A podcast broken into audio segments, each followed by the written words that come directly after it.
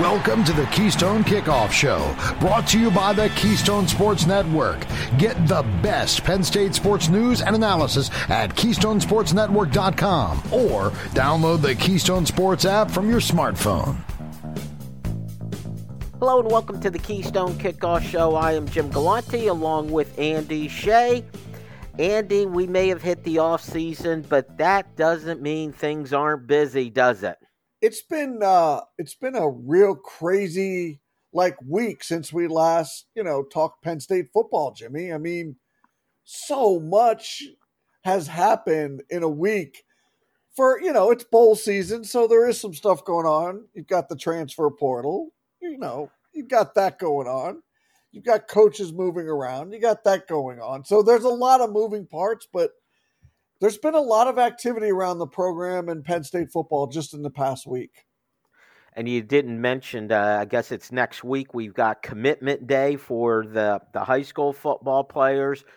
So it is a busy, busy month for the for the coaches, especially. We know they're they're running around, they're recruiting, they're re-recruiting their own players to keep them out of the portal they're record they're recruiting portal candidates to come in. They're getting ready for the bowl game, so they're doing a lot, which means we're busy also. But one of my favorite times of the year also going on, and because we get scouting reports from you, is high school playoff football. And when we have high school playoff football in the state of Pennsylvania, that usually means we get a sneak peek at some future Nittany Lions. So, over this past weekend, you had the opportunity to see a few of these players. And Andy, it's great to watch the film. It's great when we get some people giving us their scouting reports. I love it when you attend these games and you give us your own your own live scouting report because you were there. So let let's go through a few of these names of the players that you've seen. Um, probably the biggest name is Quinton Martin out of Belle Vernon. Uh, he's listed as an athlete because he could do multiple things. He's six foot one, 190 pounds. What did you see from Quinton Martin? So first of all, I'll give you an update on Martin. Uh, he's 6'2", 205 now, Jimmy, but he okay. has he's a bigger body now. He really has developed. So he's a two way star. He's listed as an athlete as recruiting wise. I think he's going to play on the offensive side of the ball uh, for Penn State. Most likely at the running back position, new offensive coordinator. He has a lot of diversity to his football. I think he could play defense as well at the, you know, at Penn State at the Power Five level, but I think it would be a little longer walk home for him to find the field, but he has some very unique skills. He's a number one player in the state, right? In this recruiting class. So he's a number one player in the state. The thing that stood out for me, and, and I've seen him, I've seen Quinton Martin play before. What stood out to me that was different now was he was always like really like when you watch high school football players play, you can tell who the better overall athletes are, right? But what what you really are looking for in FBS recruits is what are they sort of short with and what are they doing to close that gap? And while Quinton was always athletic, he was like, you know, bigger, very strong, powerful runner, good two way athlete, good football instincts on defense. Like you could see all of it together. I I thought he was like lacking a little bit of that sort of next gear in space he wasn't like slow and plotty in space, but he didn't like pop at you in space. And all indications were this year that he had done the work to sort of add that to his arsenal, and he put it on display in the state championship game against a fast football team with a long run. I think it was like 85 or 90 yards where he was pulling away and he already had a clear, you know, he has a clearly developed inside power game and he's got really good vision inside the tackles. What I saw was a complete running back now, or a complete offensive weapon, I guess, that has developed his speed in space. Clearly, he found another and developed another gear, and that was really important. He didn't have a lot of touches in the state championship game because his team killed the other team. He had like 157 total yards, and I want to say he had like nine, maybe 10 touches, and he had a touchdown. So he was really explosive in the touches that he got. But what stood out to me was to go along with what you already knew was already at a pretty high level. I was really impressed with that sort of speed in space and that next gear in, you know, when you got green grass around you. That was clear in other plays as well, but on the long run, it just jumped out at you as like for him, that was another uh, tool in his arsenal. And I think he's a really complete back who will have the opportunity to be a contributor in a small way, shape, or form for Penn State. Obviously, with the backs they already have, but he's got some real football chops to him, Jimmy. And and I think it's, you know, he's a senior and he's the number one player in the state, and he's going to Penn State. Always a good thing. Okay, Andy. Let me present to you the typical Penn State response on this. The running back room is loaded with what they have and with what they're getting. You mentioned defense, probably tougher to get in the field. They're loaded at defense, it seems like every year now. Where there's a weakness is wide receiver. Could we just see him come out next year, play wide receiver, and uh, help that wide receiver room right off the bat as a true freshman? Interesting, Jimmy. Um, uh, now, I'm thinking you, you hear me. I'm sorry, people. I'm like, huh? Yeah, we, we hear um, the gear. We hear the gears turning, Andy. Maybe, yeah, uh, Jimmy, maybe because I know he's already indicated, and you know, I heard him talking after the game that that he's that the coaches of our coaching staff has already indicated to him that you know he will he will most likely start his Penn State career on offense. He didn't say you know at running back or you know you know in a slot position. He just said on offense. So um uh yeah, Jimmy, yeah, I it wouldn't surprise me. Let me put it to you that way. I mean, he's not a burner, but could he play like a, a slot receiver role? Yeah. Yeah. I mean, he's got great pass catching skills. I mean, he had five catches in the state finals. He had just as many catches as he did, you know, almost as many catches as he did run. So he's a very diverse athlete. It might be in the cards. That's a great question, Jimmy. You should have saved that for quarter number three. well, if he's, you know, it's the kind of thing where I'm always the advocate. If you've got a weapon, use it. If I have multiple tight ends that are good, put multiple tight ends on the field. I got good multiple running backs, put them on the field. If I don't have the wide receivers, maybe this he could help. All right, there's a couple other players. Let's get to them. Let's um, how about Tyseir uh, Denmark from Imhotep? He's uh, from my listing, Andy, 5'10, 185 pounds, wide receiver. He's in this class of 24. What'd you see from him? Yeah, so Imhotep didn't throw the ball a lot um, because they were in control of the football game. Um, I I think he I think he's I don't think he's a candidate to be an impact player in this wide receiver room right out of the gate. I, I, I don't think I just don't think he's a recruit at that level that Penn State was looking at. I think he needs a uh, some some clear development in his sort of route running and figuring out how to get himself open is what I will say about him as a recruit at the next level in order for him to be a contributor. He's not a project. He's not like a a project type player, but I don't think he's one of those that you could say I, I think he's got real potential to be, you know, a contributor to Penn State right away. I, I don't see it that way. It doesn't mean he's a bad player. I just think he needs some more seasoning to have that opportunity at the next level. However, having said that, Penn State is desperate at the wide receiver position. So I don't know. You know, talent meets opportunity. Sometimes it goes further than you think. And and they have a clear need at wide receiver. So he's going to get an opportunity sooner than later because of the way the position stacks up at Penn State right now. and you know, I thought of this when you mentioned uh, Quinton Martin playing in the slot. Uh, Tyseir Denmark. I'm just looking at the size 5'10, 185. Yeah. I think slot receiver too. That it seems like they have too many slot receiver candidates and right. not enough of the other guys. Yeah, they they they they have some challenges that they're dealing with, have dealt with, and are going to face this offseason when it comes to the position of wide receiver at the Pennsylvania State University. There, there's I'm being a diplomat, Jimmy.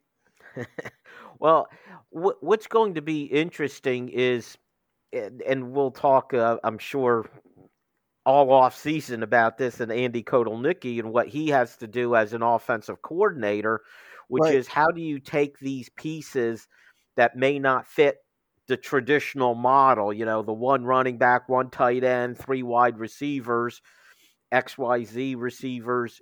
You may have to adjust the offense to the tools that you have and that's one of the things that they've talked about Kotelnicki being able to do is adapt to the skill sets of the players that he has. We will get a chance to see that.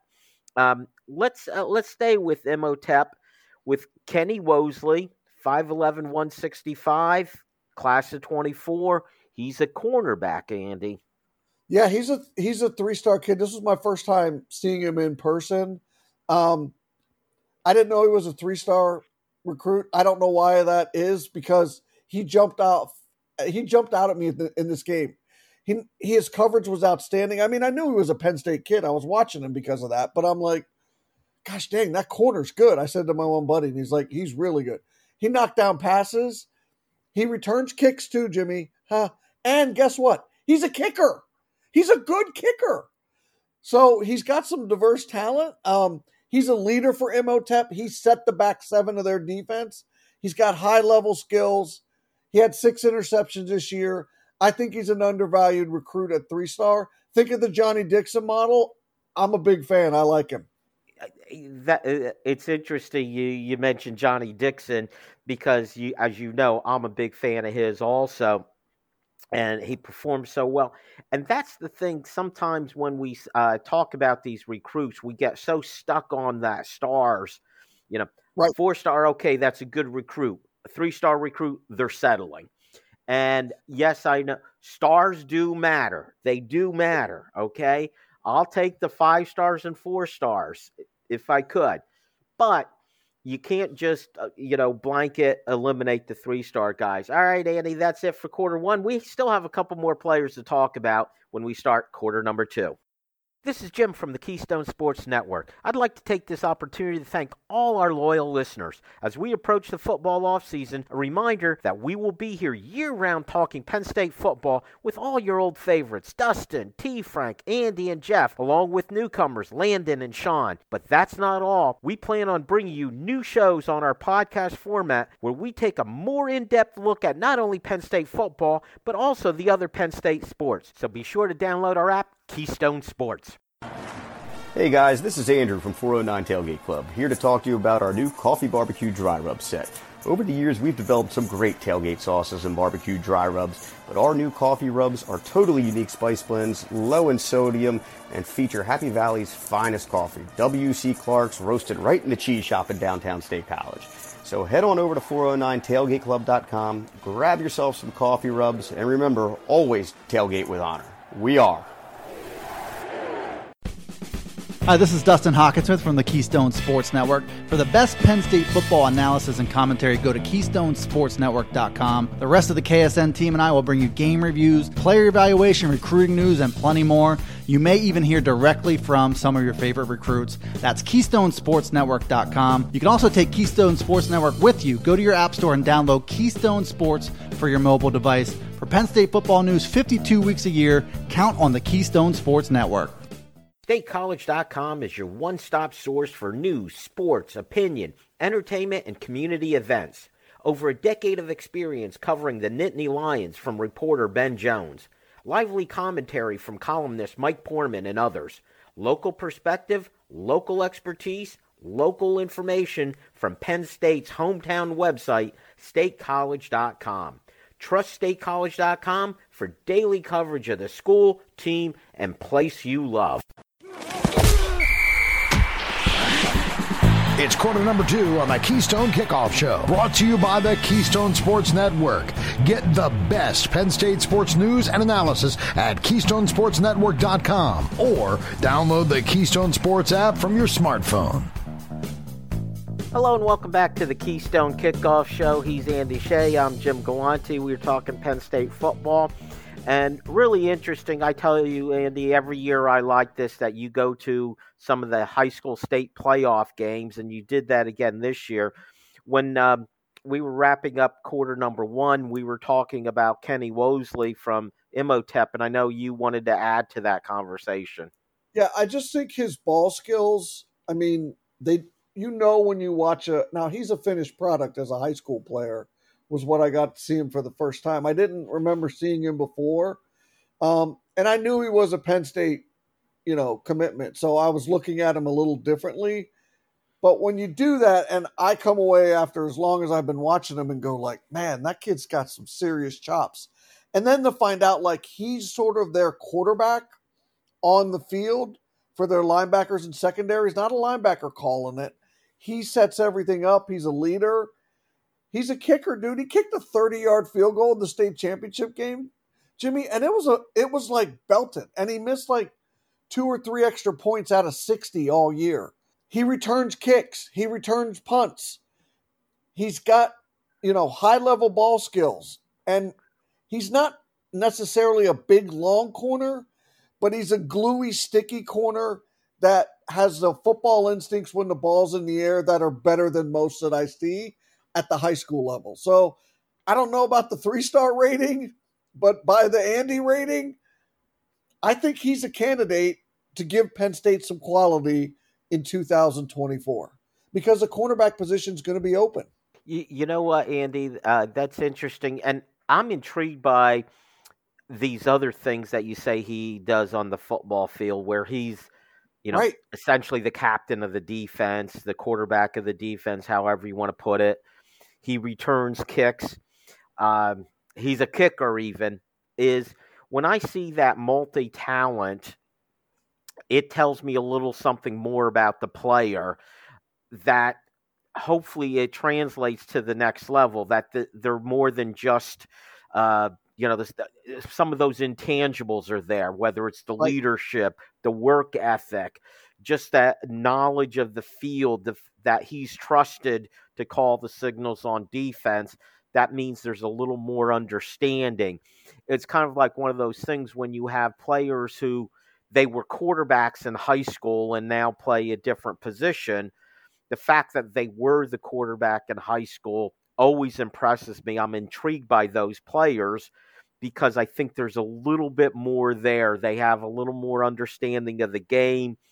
They have leadership skills. They have some other skill sets that probably translate to those other positions also. So, anyway, those what some might call extraneous items, I, I think they're impressive and I think they're they're important. Okay, let's go, Andy. We talked about Quinton Martin, Tyseir Denmark, Kenny Woseley. All three are class of 24 uh, members for Penn State. Let's go a little bit more into the future and let's talk about, I think it's pronounced Tikey Hayes, uh, running back from Aliquippa. By the way, I also want to point out multiple guys from Imhotep, someone from Aliquippa. These are just those standard names in high school football in right. Pennsylvania. So, Tikey Hayes, he's uh, underclassman, just a junior this year. I have him listed at 5'10, 190. He's a running back. Did he impress you, Andy? I've seen him since he was a freshman, Jimmy. He's just a stud. He's just really good. I mean, he had 220 something yards and three touchdowns in the state final. He's he's he can just do it. He's not he's not exceptional. Like he doesn't like grab you and go like, "Whoa, that kid's really good at X, Y, or Z," right?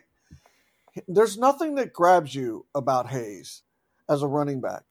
It's just everything about him is either really good or borderline next level exceptional. It's it's not one thing, it's like five things. He is a complete package. Yeah, okay, he's a he's a he runs more inside than outside cuz they have big huge dudes on the inside. But he his vision to cut and get himself some space outside is just next level. I just think he's a stud. I think he's a candidate when he comes in next year to contend to be a running back for Penn State sooner than later. I really think he will be. He's got another year of high school ball, but the only thing I can say is just complete package stud and not in the Nick Singleton type level type way. I'm not saying he's in, you know, think of Nick Singleton when you I'm saying for the for what the skill sets that he has, he doesn't lack for anything as a running back that I can see and that I've ever seen. I've never watched him play a football game where I saw something that made me go, ah, he's, he's got some work to do in that front. I, I just, I've watched him probably five or six times over his three years now. And I just don't see it. I see everything is functionally at the next level for what you expected a running back. He's not a grab your attention guy, but give him 15 carries and you're going to have he, will have your attention. That's I guess is the best way to put it. He's not going to grab your attention in his first three carries or four carries. He's not going to bounce outside and go blazing down the sidelines. You're going to go, whoa. But give him 15 carries, you're going to be like, man, that running back is really good. Like, yeah, he's really good. He's really good at what? And you're like, um, everything. So that's the kind of player he is. I, I liked him as a ninth grader. He was a mile ahead of what you would expect for a ninth grader. And he's honed his craft even more now through his junior season. And he's just he's just a complete package running back, Jimmy. Well, it, it's it's fun to hear that that running back tradition at Penn State is continuing. You know, there there's exciting players coming. Uh, you know, they have a couple the true freshmen who they redshirted this year.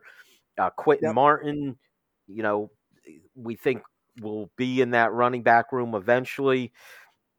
That's it, it's just nice to hear that that's going on. It's running back you at Penn State. And speaking of which, we're going to go even a step further. Class of 26, uh, Penn State has a commit, um, M- Messiah Mickens, who's a running back, and he's from down in your area, the Harrisburg area, Andy. And I know you've seen him play a couple times. Uh, give us the scouting report on him. Yeah, real quick. So it tells you that, yeah, you talked about running back you real quick, Jimmy. That's Quinton Martin, Belle Vernon, number one player in the state. Tikey Hayes, junior, running back, Penn State, one of the top three players in state. Messiah Mickens, sophomore, running back, Penn State, one of the top five recruits in the state um, overall. So they're getting the running backs and they're getting the running backs from Pennsylvania right now. They're, they've got the best senior running back, the best junior running back, and the best sophomore running back in the state. Each one of those classes, they're all are they're all going. I mean, Martin's going to go to Penn State and going to sign that in a couple weeks, and the other two are Penn State commit. So you know, Jawan Side, Ja'Juan Seider and James Franklin are holding some here, but Messiah is uh, just finished his sophomore season. It was an injury plague season. He got a high ankle sprain early in the year, battled it all year. But what the Flash got to see early, he was really good as a freshman, but he was still a raw talent as a freshman.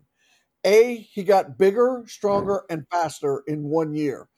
In his second year, he made a he made major jumps in all three of those categories. He just looked like a next level running back more than just a fast kid who was probably better than everybody else for a long time. And that's more of what he was as a freshman. He's diverse. He can line up as a receiver, he can line up as a running back. So he's got that sort of diversity that you like. I think he's more of a pure running back. I think he played a little more receiver this year because of the ankle injury that sort of limited his ability to plant and cut and really hampered him through about, you know, 75% of this season. He played through it, but he was never never the same running back after from the third or fourth game on this year, but he just battled through it. Uh, he's got um, open field chops, and he's an inside outside guy. He likes to run inside to outside, But then when the play design goes outside, he likes to run back to the inside. In other words, he's not a big go to the sidelines type guy. He likes to run to space. If it, the play's designed to go outside, he likes to cut back in the middle and find space. And he's also not shy about initiating contact. Let me just put it that way. So, I mean, he's only he was only a tenth grader this year. He's got some development to go. He's playing for, you know, Penn State letterman Jordan Hill, and by the way, he has Mike Mauti on that staff as well at Trinity High School. So he's going to be. Uh, I think he's going to be end up being. He's got real potential to be the number one recruit in his class from the state of Pennsylvania. Well, as I said, Andy, just that legacy now. You see running backs. Penn State, Pennsylvania running backs are now saying, you know what, Penn State, what they've shown, how they use their running backs, that's where yep. I want to go. But you, you brought up another point when you said, okay, you know, he could also catch the ball out of the backfield. Obviously, we talked about Quinton Martin and potentially even playing some wide receiver. But to me, that's just another tool. I want a running back who could catch the ball out of the backfield, Andy. I think that's a major, major weapon. So I think two of these. I think Martin is a um, is an offensive asset weapon right? Like, I think he could. He's a running back, but I think a he can catch the ball out of the backfield. B he could play and sometimes does kind of line up as a wide receiver. You asked me that question. Hayes from Aliquippa, dude, that's a running back. He ain't catching the ball that much. They don't need to throw him the ball. He's a pure running back. Whereas I think Messiah Mickens, I think he's got a little bit more of that you know diversity skills in terms of yeah he's a running back but I, he he catches the ball sometimes out of the backfield but I'd say he also lines up at about a 60-40 ratio 60% at running back 40% at wide receiver not just catching it out of the backfield but lining up as a wide receiver target so I still think he's a running back they're all three sort of I think running backs but at least two of these three that Penn State's getting from Pennsylvania in the next three years that are committed to Penn State, they've got more meat on the bone than just being pure hand the ball off to them running back type guys. Well, as I said, I like that feature with among these players. What I also like too, Andy, is how Penn State has established with Kaytron Allen, Nick Singleton, having two running backs, two really good running backs, and in the same backfield. So they've set that precedent. So if these running backs, they shouldn't be so concerned. Hey, there's more uh, talent in the running back room than just me. Hey, that's okay. It's a feature, not a bug, that you can share the load. All right, Andy, that's it for quarter two. Stick around. Quarter three, we've got your questions we're going to ask Andy. This is Jim from the Keystone Sports Network. I'd like to take this opportunity to thank all our loyal listeners. As we approach the football offseason, a reminder that we will be here year round talking Penn State football with all your old favorites Dustin, T. Frank, Andy, and Jeff, along with newcomers Landon and Sean. But that's not all. We plan on bringing you new shows on our podcast format where we take a more in depth look at not only Penn State football, but also the other Penn State sports. So be sure to download our app Keystone Sports. Hey guys, this is Andrew from 409 Tailgate Club, here to talk to you about our new coffee barbecue dry rub set. Over the years, we've developed some great tailgate sauces and barbecue dry rubs, but our new coffee rubs are totally unique spice blends, low in sodium, and feature Happy Valley's finest coffee, W.C. Clark's, roasted right in the cheese shop in downtown State College. So head on over to 409tailgateclub.com, grab yourself some coffee rubs, and remember, always tailgate with honor. We are. Hi, this is Dustin Hockensmith from the Keystone Sports Network. For the best Penn State football analysis and commentary, go to KeystonesportsNetwork.com. The rest of the KSN team and I will bring you game reviews, player evaluation, recruiting news, and plenty more. You may even hear directly from some of your favorite recruits. That's KeystonesportsNetwork.com. You can also take Keystone Sports Network with you. Go to your App Store and download Keystone Sports for your mobile device. For Penn State football news 52 weeks a year, count on the Keystone Sports Network. StateCollege.com is your one stop source for news, sports, opinion, entertainment, and community events. Over a decade of experience covering the Nittany Lions from reporter Ben Jones. Lively commentary from columnist Mike Poorman and others. Local perspective, local expertise, local information from Penn State's hometown website, statecollege.com. Trust statecollege.com for daily coverage of the school, team, and place you love. Let's get back to the action on the Keystone Kickoff Show. Brought to you by the Keystone Sports Network. Get the best Penn State sports news and analysis at KeystonesportsNetwork.com or download the Keystone Sports app from your smartphone. Hello and welcome back to the Keystone Kickoff Show. With It is quarter number three. That means it's time to ask Andy. This is where we're going to take your questions for Andy. If you want to send a question to Andy, here's how you do it. You just got to download our app Keystone Sports. You'll see the Ask Andy button. Hit that, and it's real easy. Just give us your name, your hometown, and your question. And who knows, maybe we'll read your question on the air. Andy, just an update right now. We're not going to have a prize today. I know some people are okay. will be disappointed, but you know what? Andy's answer should be reward enough for you. right.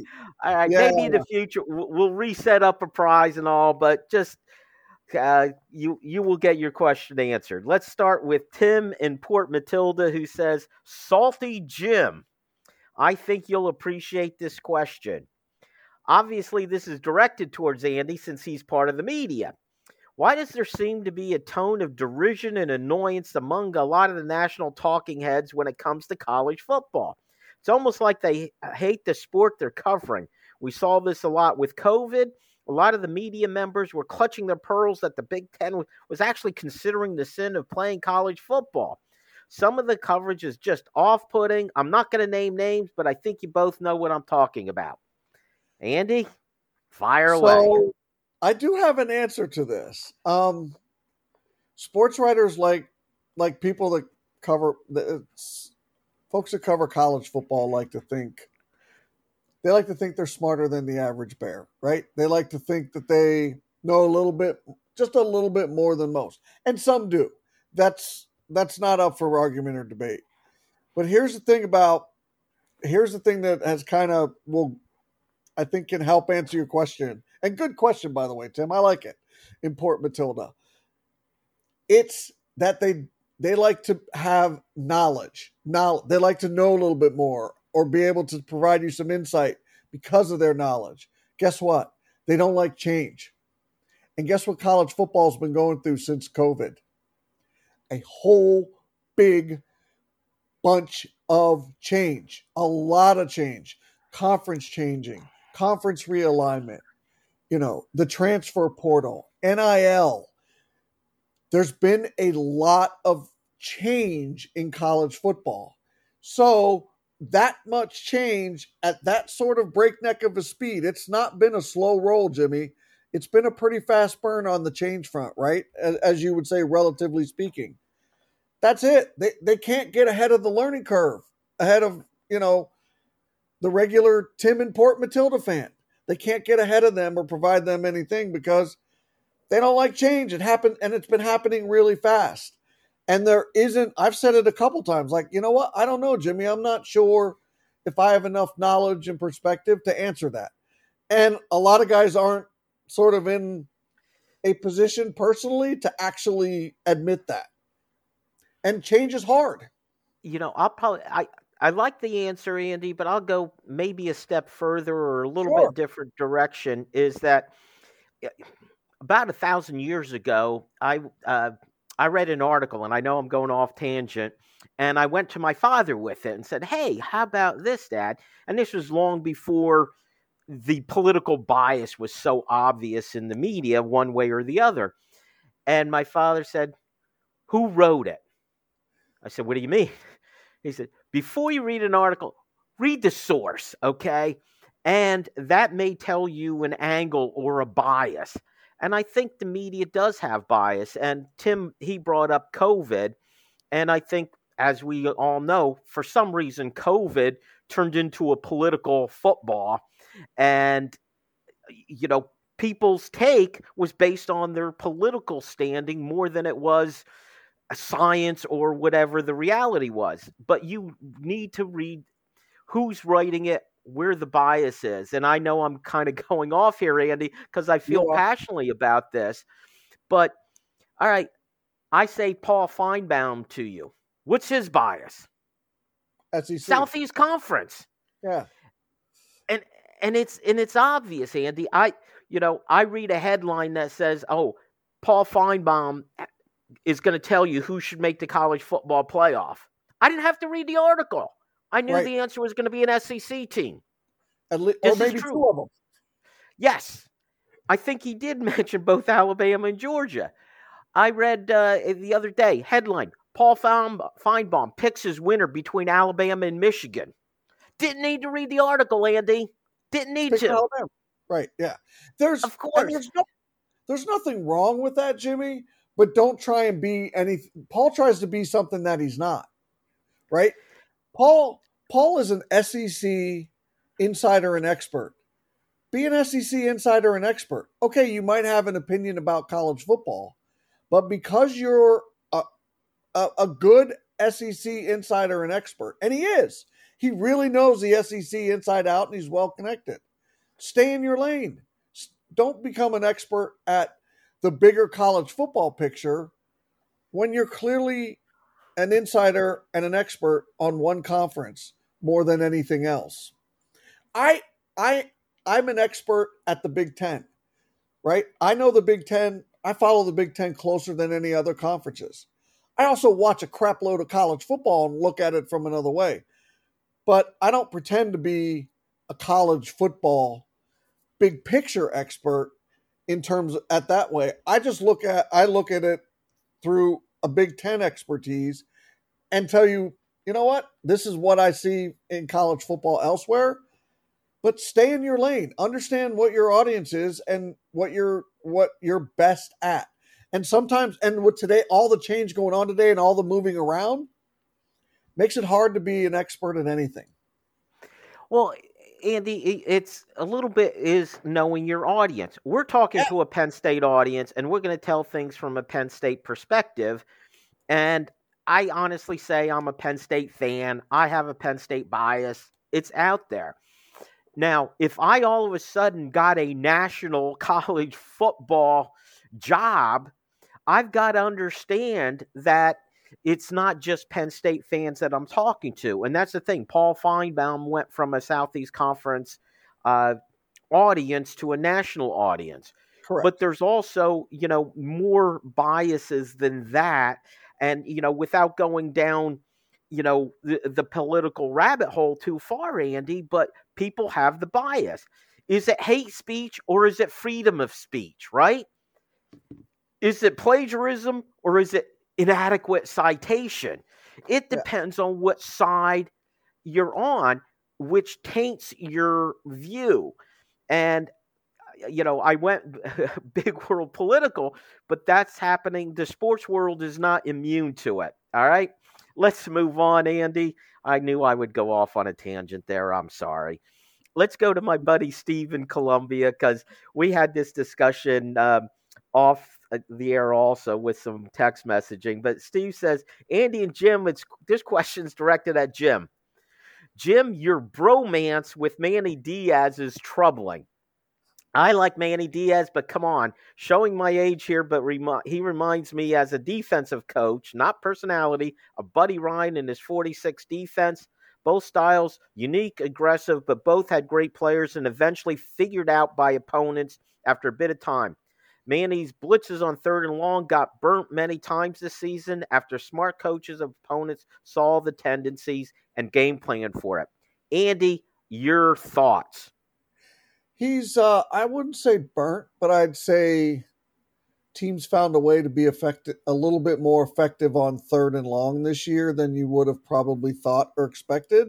That is a valid point. Um, but he also count, he didn't change his Leopard doesn't change his spots. He didn't change his spots. He adjusted fire and came up with something different.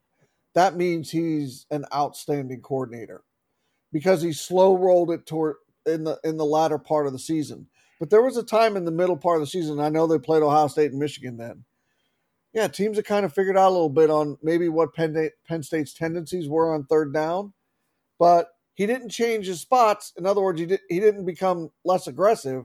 He just changed the way it looks, and he did a little bit more mixing and matching with kind of what you expect, with some new stuff thrown in. But I don't know. I think he's. I think I mean, you go back to Miami, you go back to Texas. He was at Connecticut. He was a DC. He was a DC at a he DC'd at a really high level and did some really good defensive work as a coordinator, not just at Penn State, but well before that, and brought all of that experience to Penn State. It will be interesting to see, and we'll get to it, you know, second time around on a head coach, what it looks like. But yeah, okay. Maybe they were a little better on third down. Good gracious, it was hard to score against that defense. well, That's some- and and I think what, what Steve was talking about probably more than anything else was the Michigan game, where Michigan converted on a few third and longs and did some surprise. They ran on third and long and were able to convert and made some big plays. But I would hardly say that Penn State was dominated by Michigan. Uh, eh, you know, he total uh, Manny's defense totally forced them out of throwing the ball, yep. and it's it's the fact that the offense didn't score any points for Penn State that you you look at these couple plays. No defense is perfect, but if Steve's point is that you know maybe somebody maybe Michigan demonstrated a bit of a weakness, you know what? I, that might be an accurate statement. Now, you know, unfortunately, we won't get to see Manny coach Penn State's defense again against Michigan, it would be interesting to see how he adapts. All right, let's sneak one more in. Joe from Elizabeth sure. says, Jim and Andy, love your show and your insight. Uh, with the Big Ten and Southeast Conference expanding next year to 18 and 16 teams, with each additional adding uh, potential playoff teams, with the 12 team playoffs next year, any two loss team in either conference is certain to get in. My question is, since the Big has not Big Ten has nine conference games scheduled, could a three-loss Big Ten team get in ahead of other conference three-loss teams? And what are your thoughts about not guaranteeing a Group of Five team getting in? I I'm not sure. No, I think among the twelve, I like a Group of Five team. I'll ask Group of Five team. I'll answer the last question first. One and one only, please. Um, when it comes to that, I think I the we'll have to learn what the college football playoff committee sort of, you know, flavor of the losses. But in my opinion, I think a three loss Big Ten team with their conference schedule has more meat on their bone than a two loss SEC team. The, you know, obviously it depends on who the losses to, but I think you play more conference games. I think you have a harder schedule, especially in the two power conferences. Big Ten, um, SEC only. Very good, Andy. I want to add something, a note to that, but we're out of time here in quarter three. I promise we'll get to that as we start quarter number four. This is Jim from the Keystone Sports Network. I'd like to take this opportunity to thank all our loyal listeners. As we approach the football offseason, a reminder that we will be here year round talking Penn State football with all your old favorites Dustin, T. Frank, Andy, and Jeff, along with newcomers Landon and Sean. But that's not all. We plan on bringing you new shows on our podcast format where we take a more in depth look at not only Penn State football, but also the other Penn State sports. So be sure to download our app Keystone Sports. Hey guys, this is Andrew from 409 Tailgate Club, here to talk to you about our new coffee barbecue dry rub set. Over the years, we've developed some great tailgate sauces and barbecue dry rubs, but our new coffee rubs are totally unique spice blends, low in sodium, and feature Happy Valley's finest coffee, W.C. Clark's, roasted right in the cheese shop in downtown State College. So head on over to 409tailgateclub.com, grab yourself some coffee rubs, and remember, always tailgate with honor. We are. Hi, this is Dustin Hockensmith from the Keystone Sports Network. For the best Penn State football analysis and commentary, go to KeystonesportsNetwork.com. The rest of the KSN team and I will bring you game reviews, player evaluation, recruiting news, and plenty more.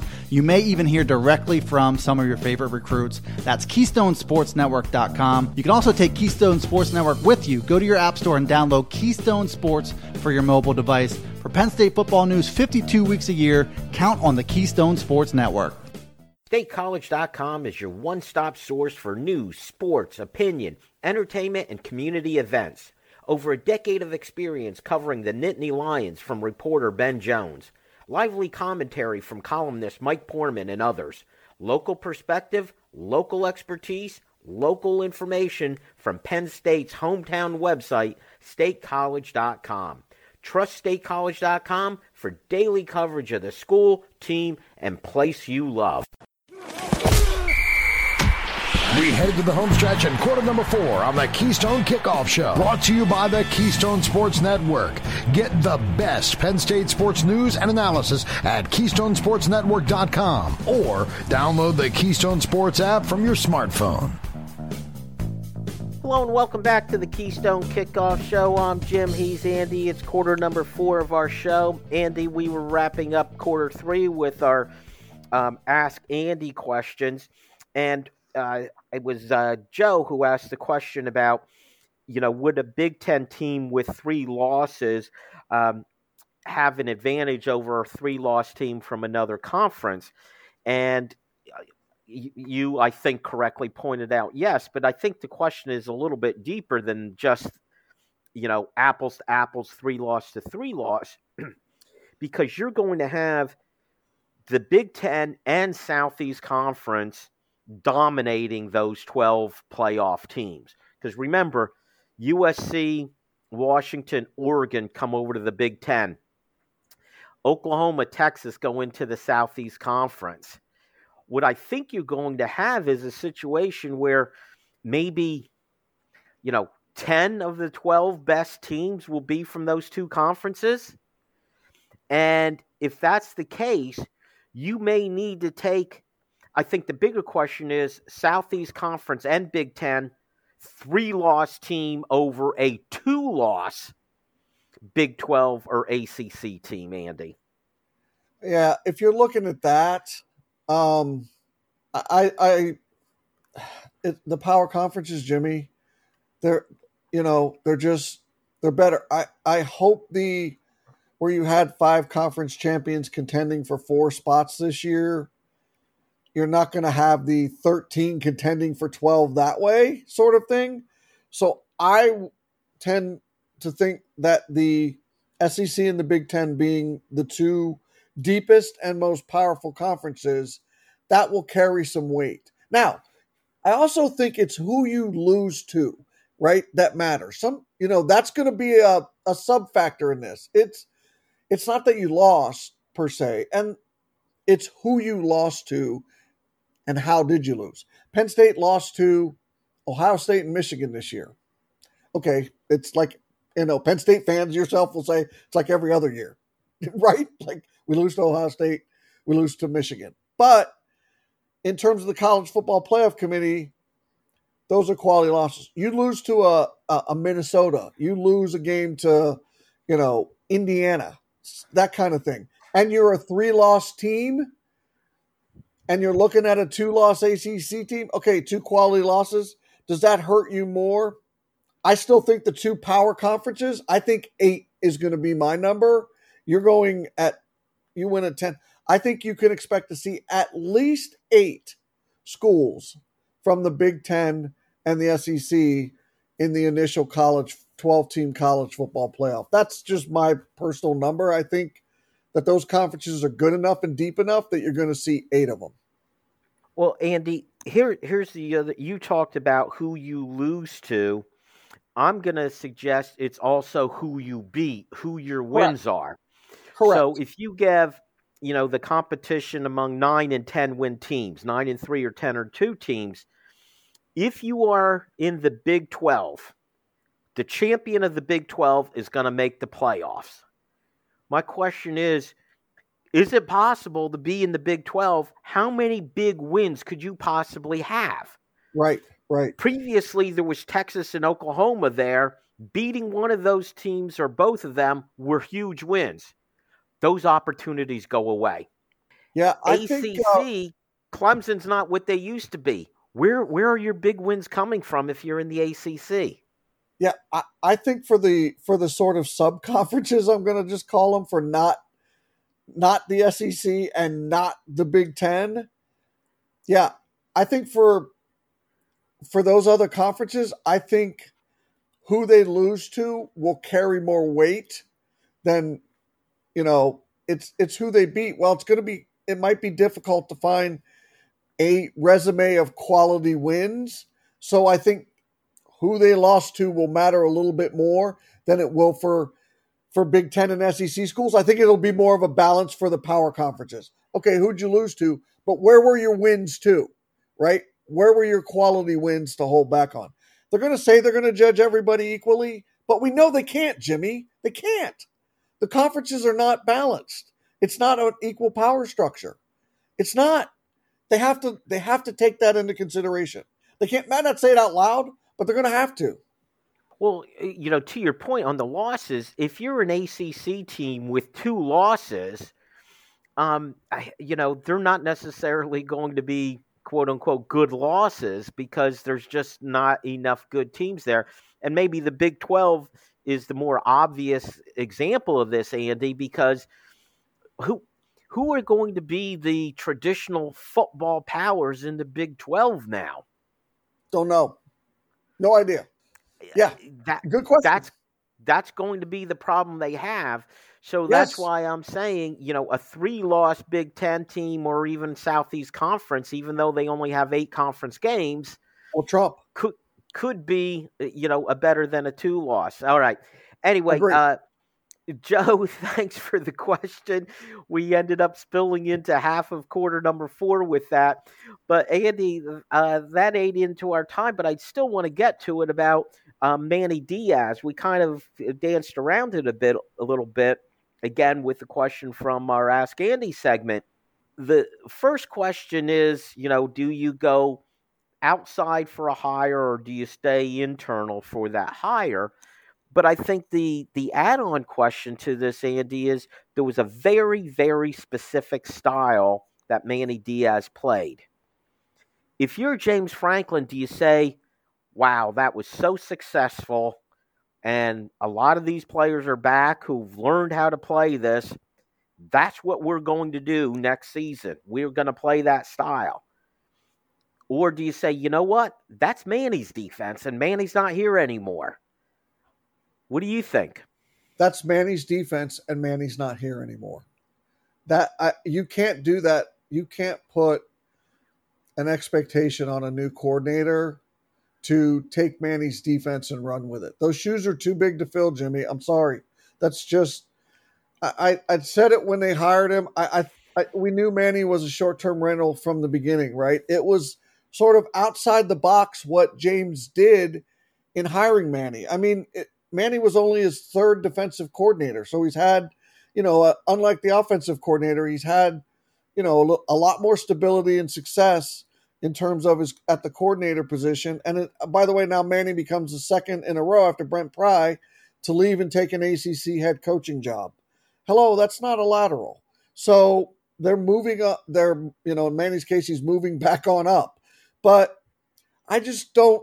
I, I, I you have the talent. This is what I have to offer you. Tell me what you would do in your image and likeness to coordinate it. Manny has left you with a pretty full cupboard of developed talent and recruited talent. What would you do with it? So I think James is in a better, you know, position of power in terms of he gets he's going to have a little more pick and choose in who he wants to hire for this position and he doesn't have to, to sort of you know get it filled and and get the answers to some questions real fast. I love you know he went outside the box and made a phone call to Manny when he was you know struggling and not figure you know had been fired by Miami and was down in the dumps and was like.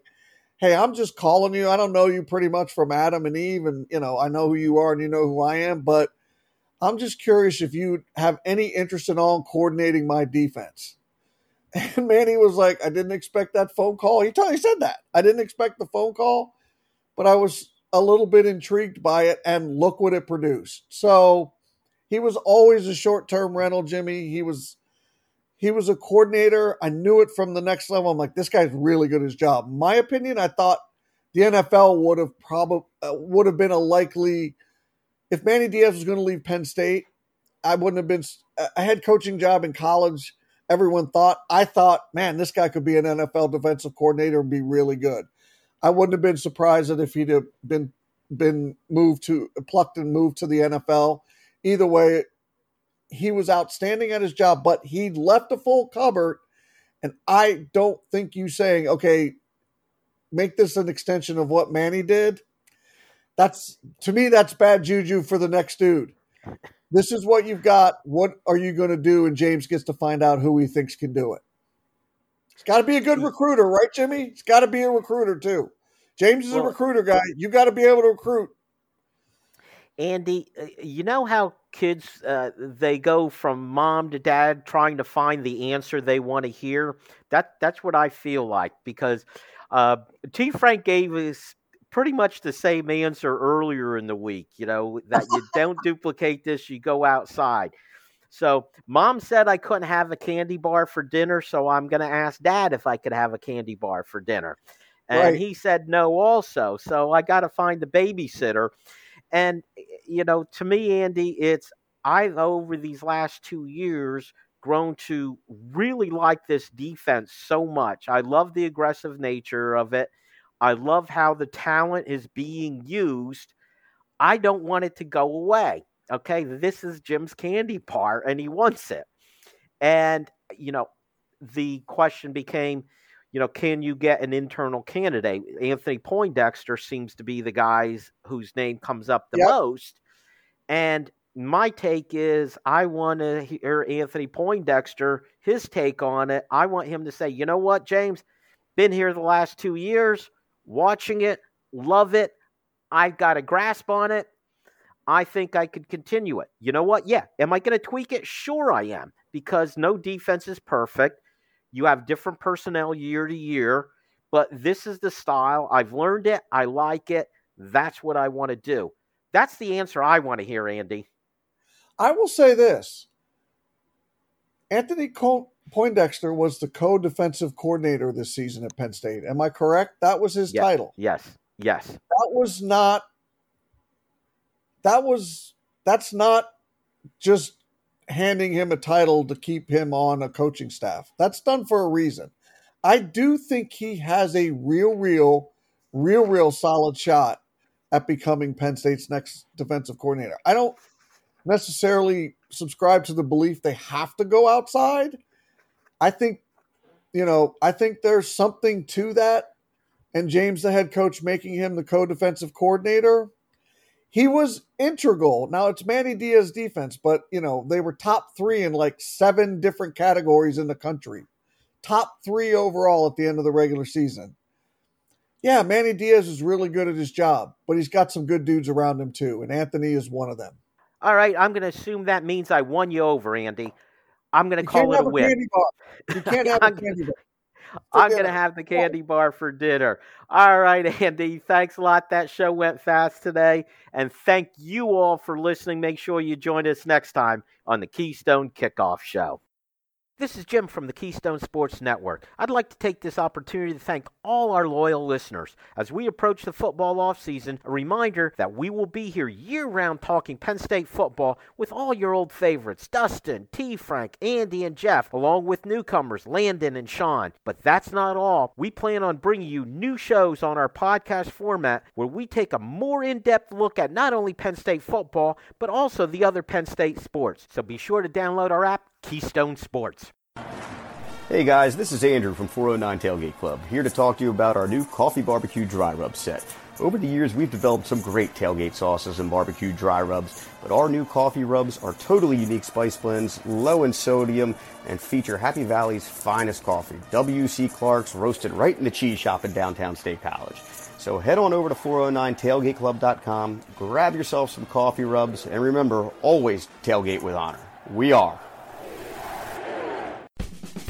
Hi, this is Dustin Hockensmith from the Keystone Sports Network. For the best Penn State football analysis and commentary, go to KeystonesportsNetwork.com. The rest of the KSN team and I will bring you game reviews, player evaluation, recruiting news, and plenty more. You may even hear directly from some of your favorite recruits. That's KeystonesportsNetwork.com. You can also take Keystone Sports Network with you. Go to your App Store and download Keystone Sports for your mobile device. For Penn State football news 52 weeks a year, count on the Keystone Sports Network. StateCollege.com is your one stop source for news, sports, opinion, entertainment, and community events. Over a decade of experience covering the Nittany Lions from reporter Ben Jones. Lively commentary from columnist Mike Poorman and others.